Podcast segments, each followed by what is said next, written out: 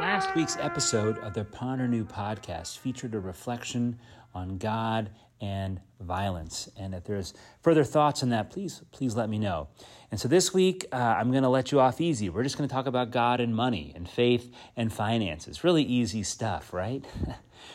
uh, in today's uh, story from the Gospel of Matthew, that's where we've been focusing this fall, uh, Jesus is pushed uh, by some religious leaders about taxes, and Jesus comes back with some amazing reflections, uh, both about money, about idolatry, uh, and then later on, even what we might call church and state. So, first half of the podcast, focusing on more of the connection to daily life, that Sunday to Monday gap, especially around uh, money, and then the second half going back and thinking a little more about uh, church and state. So much to ponder. So without further ado, let's go.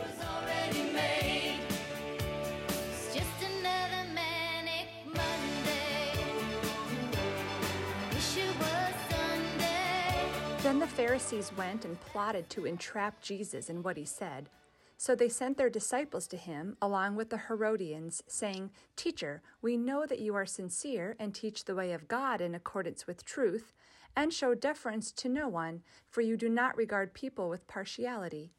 Tell us then what you think. Is it lawful to pay taxes to Caesar or not? But Jesus, aware of their malice, said, Why are you putting me to the test, you hypocrites? Show me the coin used for the tax. And they brought him a denarius. Then he said to them, Whose head is this, and whose title? They answered, Caesar's.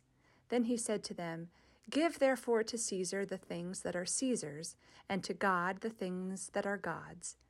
When they heard this, they were amazed, and they left him and went away.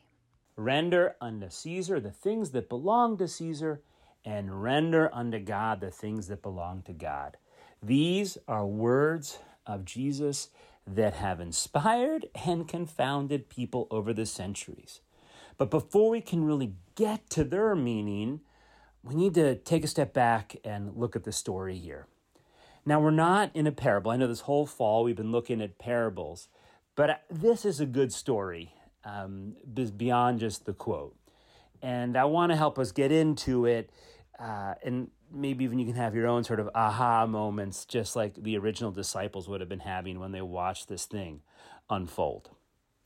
Okay, so here's the setting Jesus has just finished telling these parables about how terrible the Jewish religious leaders of his day are. Okay. And he's already come into um, Jerusalem on a donkey. He's basically declared himself to be the Messiah. They're enraged. They, they want to put him to death, and they're just looking for a way to trap him, to, to get him to say something that will justify them killing him. And so they uh, set the, they put out the bait and they set the trap, and they say, Jesus, is it lawful to pay taxes? Now, if Jesus says it's lawful, this means that Jesus, in many ways, is legitimizing the Roman occupation of their homeland, of what they consider to be the Holy Land. The Roman soldiers around the temple courts in Jerusalem, the whole thing. And so if Jesus says, yes, it's lawful, then he's again endorsing the system. If he, though, says, no, it's not, then, well, then he could be guilty of sedition, and that could be enough for the Roman soldiers to come and arrest him for basically seeking to, you know, lead a riot or a rebellion. So they think they've got him. And uh, Jesus kind of looks at them, shakes his head, knows what's in their heart, and uh, sort of is so disgusted that they're sort of proving his point in his parables. And then he says, Well, show me a coin. And it seems like an innocent enough question. And one of the religious leaders, who's not as smart as the others, goes for his coin purse, almost wanting to show that he has money, right? And he pulls it out. And at least one person now on stage is smart. And as soon as they see the coin, it dawns on them where Jesus is going. Because one of the, the great pillars of Jewish worship is that you cannot make an idol and you cannot make a graven image of God, and you cannot worship it. And that the whole history of Jewish sort of history has been this sort of war against idolatry.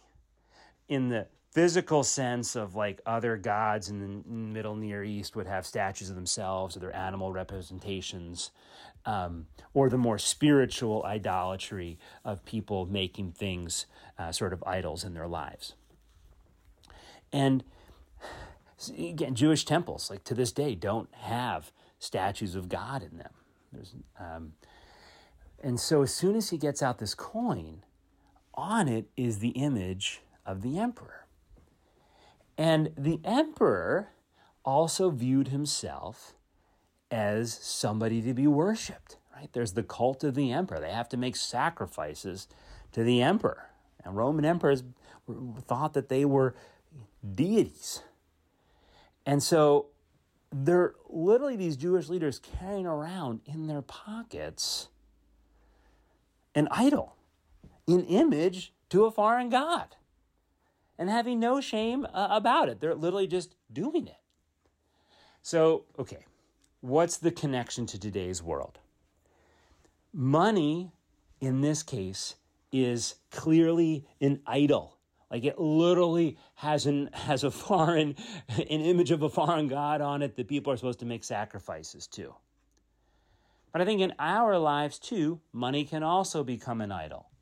Money can be something that we choose to worship? How do you see money as an idol in our culture, as something that people worship?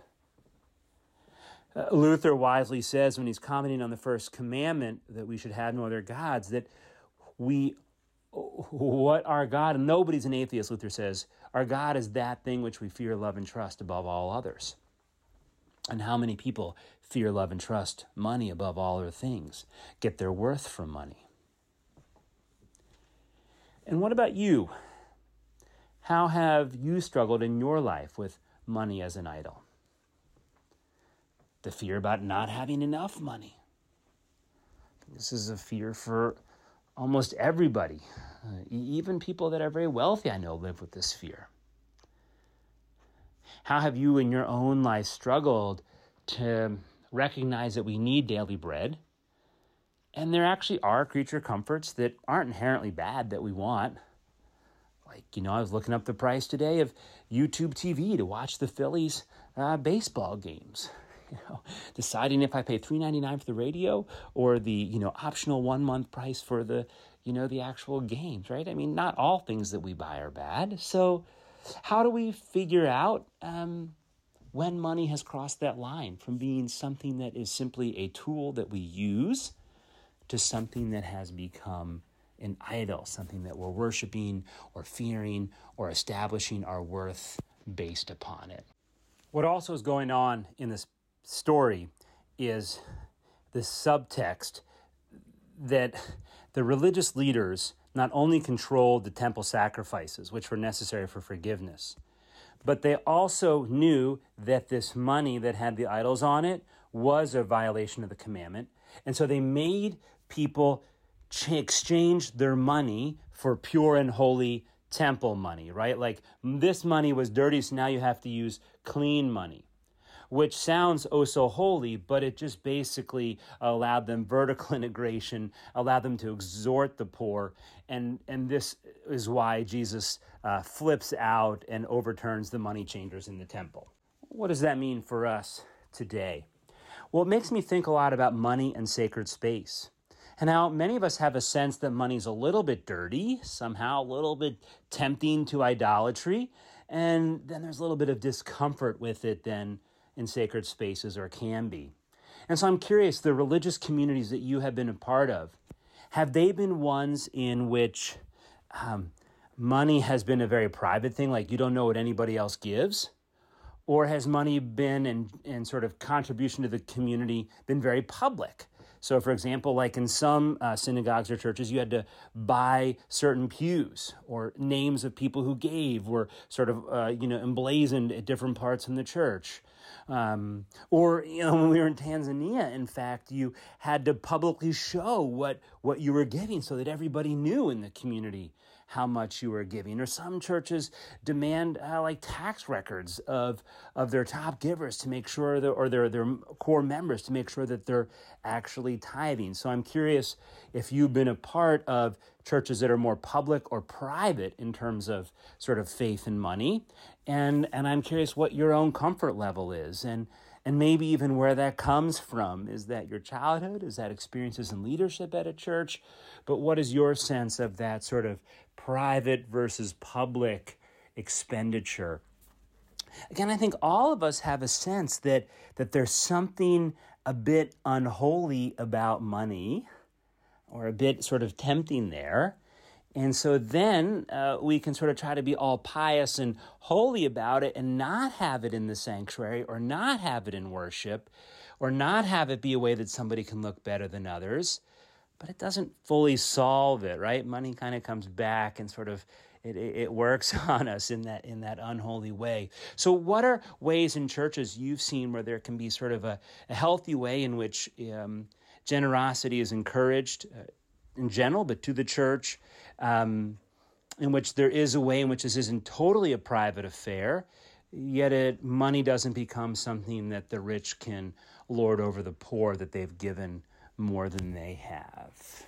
Well, that should be enough for some initial ponderings here on rendering to Caesar and rendering to God. As Americans, we have this strange thing when it comes to how we parse out what's spiritual and what's godly and what's of the government or of Caesar.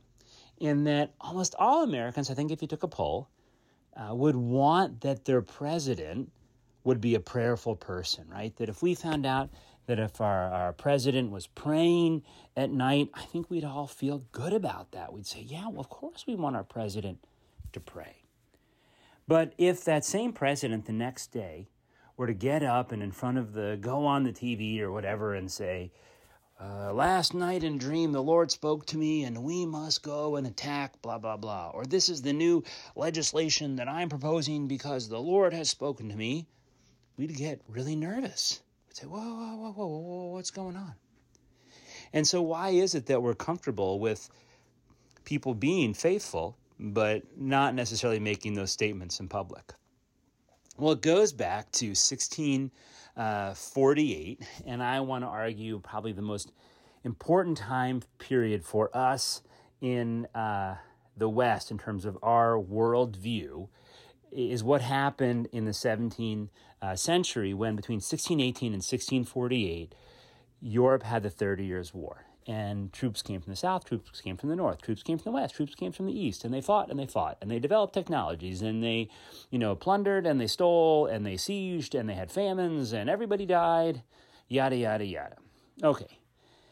And at the end of this, these various groups of Protestants and Catholics kind of all looked at each other and they wrote a fancy treaty called the Treaty of Westphalia in 1648, again, that defines many of the modern boundaries of European states. But something else happened and that was that collectively Europeans decided they weren't going to use religion as a justification for war anymore. So if you notice after 1648, you don't get wars of religion. There are plenty of wars in Europe, so when you say that religion's the cause of violence, uh, just look at the 20th century of Europe. Um, but there may be uh, spiritual and religious factors at play, but if you're going to declare war, you have to have some other, um, however meager justification for, for your actions. Okay. And what happens is that uh, there comes along this movement, which is called the Enlightenment. And the Enlightenment says, look, faith is a problem. Uh, you know, miracles didn't happen. Um, the real thing we need is reason and facts. This lays the foundation for the later scientific revolution. Um, the high point of sort of the um, the Enlightenment is when in the French Revolution they take the beautiful cathedral Notre Dame, which means, you know, our our Our Lady, uh, this tribute to Mary, um, and they change it to the Temple of Reason. Um, and of course, this doesn't stick, and the Enlightenment can't defeat uh, faith and religion. And so there ends up being this compromise. And it's never written down formally, but you see it in things like the First Amendment of our Constitution, where you basically say, look, faith is a private thing that is for church and for home. Reason is for the public sphere and is for uh, policy and, and politics. And so again, this is why it's we okay, and we even want our leaders to pray at night. That's a demonstration of faith, and that's okay. And we again we want faith as long as it's sort of in the interior of the heart, this this motivating force that can help you get through tough times or discipline you or encourage you. But we really shun, get nervous around sort of public displays of of faith um, that move beyond just a sense of I believe in God to really this is what God has told me to do. You need to have sort of again reasoned arguments for public discourse. And so, in this worldview, church and state become two separate entities, almost sort of twin sisters that are sort of ruling over our lives. Reason for outside the home, faith for inside the home. And in fact, you could even argue the Sunday Monday split I've been talking about all fall really grows out of the Enlightenment.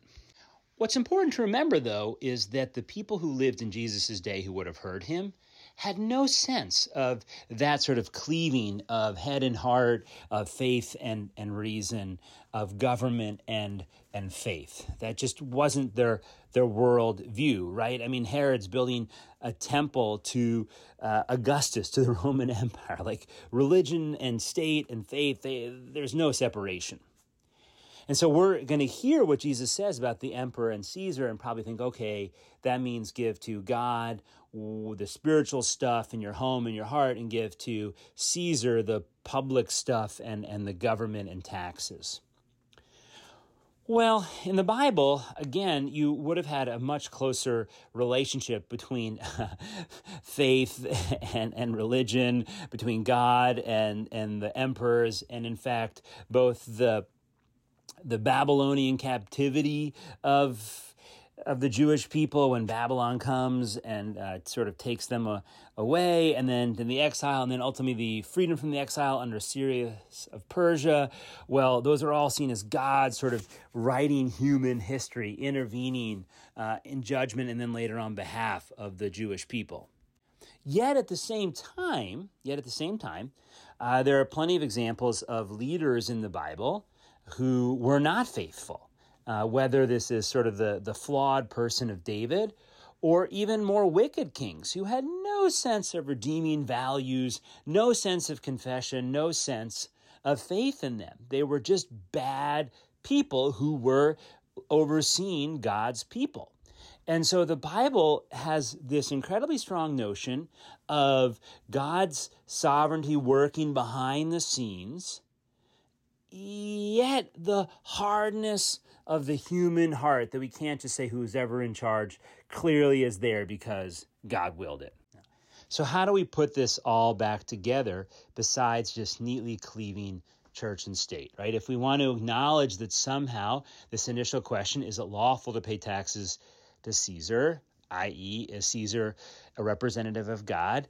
That that's a difficult answer because on the one hand we say God gives authority for the common good and for the good ordering of society, yet leaders are sinful and uh, they can make mistakes and people can bring to power the wrong people. Mm. So, what do we do besides maybe some either theocracy, cynicism? Cynicism, is there another way to sort of add up church and state? And there obviously are a number of, of ways that theologians have, have thought about uh, this that are really uh, helpful. Reinhold Niebuhr's Christ and Culture of two generations ago is, well, I think will stand 500 years from now as like a definitive work on it. But uh, what I want to argue here is, is I think there are two things that we can walk away from from these words about uh, the emperor and Caesars with. And the one thing is that there is a need for civil government, right? There is a need for the Caesars of the world. There's a need um, for administration and uh, accountability for people when they do wrong things and so forth. But even beyond simply a need for government over and against some extreme sort of libertarian position, I, I wonder what it would take for us to, especially within America, to revitalize uh, a sense that those who were in government were doing a public service. That a way to live out your faith and to serve your neighbor was actually to do government work. And what's happened is that sort of conservatives tend to distrust the government. And I've noticed that liberal people now are sort of so much favoring nonprofits over sort of government work um, that what's what's robbed, I think, is a sense two generations ago in our country of a real sense of sort of public servanthood. Like the reason why you uh, enter the House of Representatives is not to get Twitter followers, but because you actually want to make laws better within this country, right? Or we want to thank and uplift the people who work in our local governments on these stormwater ordinances or whatever, because we we recognize that really is for the for the common uh, good. And the, the second thing that I would want to argue for, though, is humility uh, in all of our political discourse, recognizing that um, the Bible, as much as it shows that God works through leaders, also shows the hardness of the human heart. And that um, it's very unlikely that at any point we're right about what God is doing in the public sphere. That um, this isn't simply a lesson of the Enlightenment, this is actually Scripture's teaching as well. That, that humans don't always understand what God is doing. And even when they do, they don't always have the capacity to, to bring it through and to restore some humility uh, a recognition that we can't always get it right. I think that's a way that we can render unto Caesar what is Caesar's, i.e., respect authorities, uh, promote public servanthood as a way of civil order, but give to God's what is God's, and that recognize that um, we're all sinners and that um, we're not going to all get it right, and to ascribe the ultimate kingdom, power, and authority uh, to God, and to then pray that we can be a part of God's kingdom here on earth.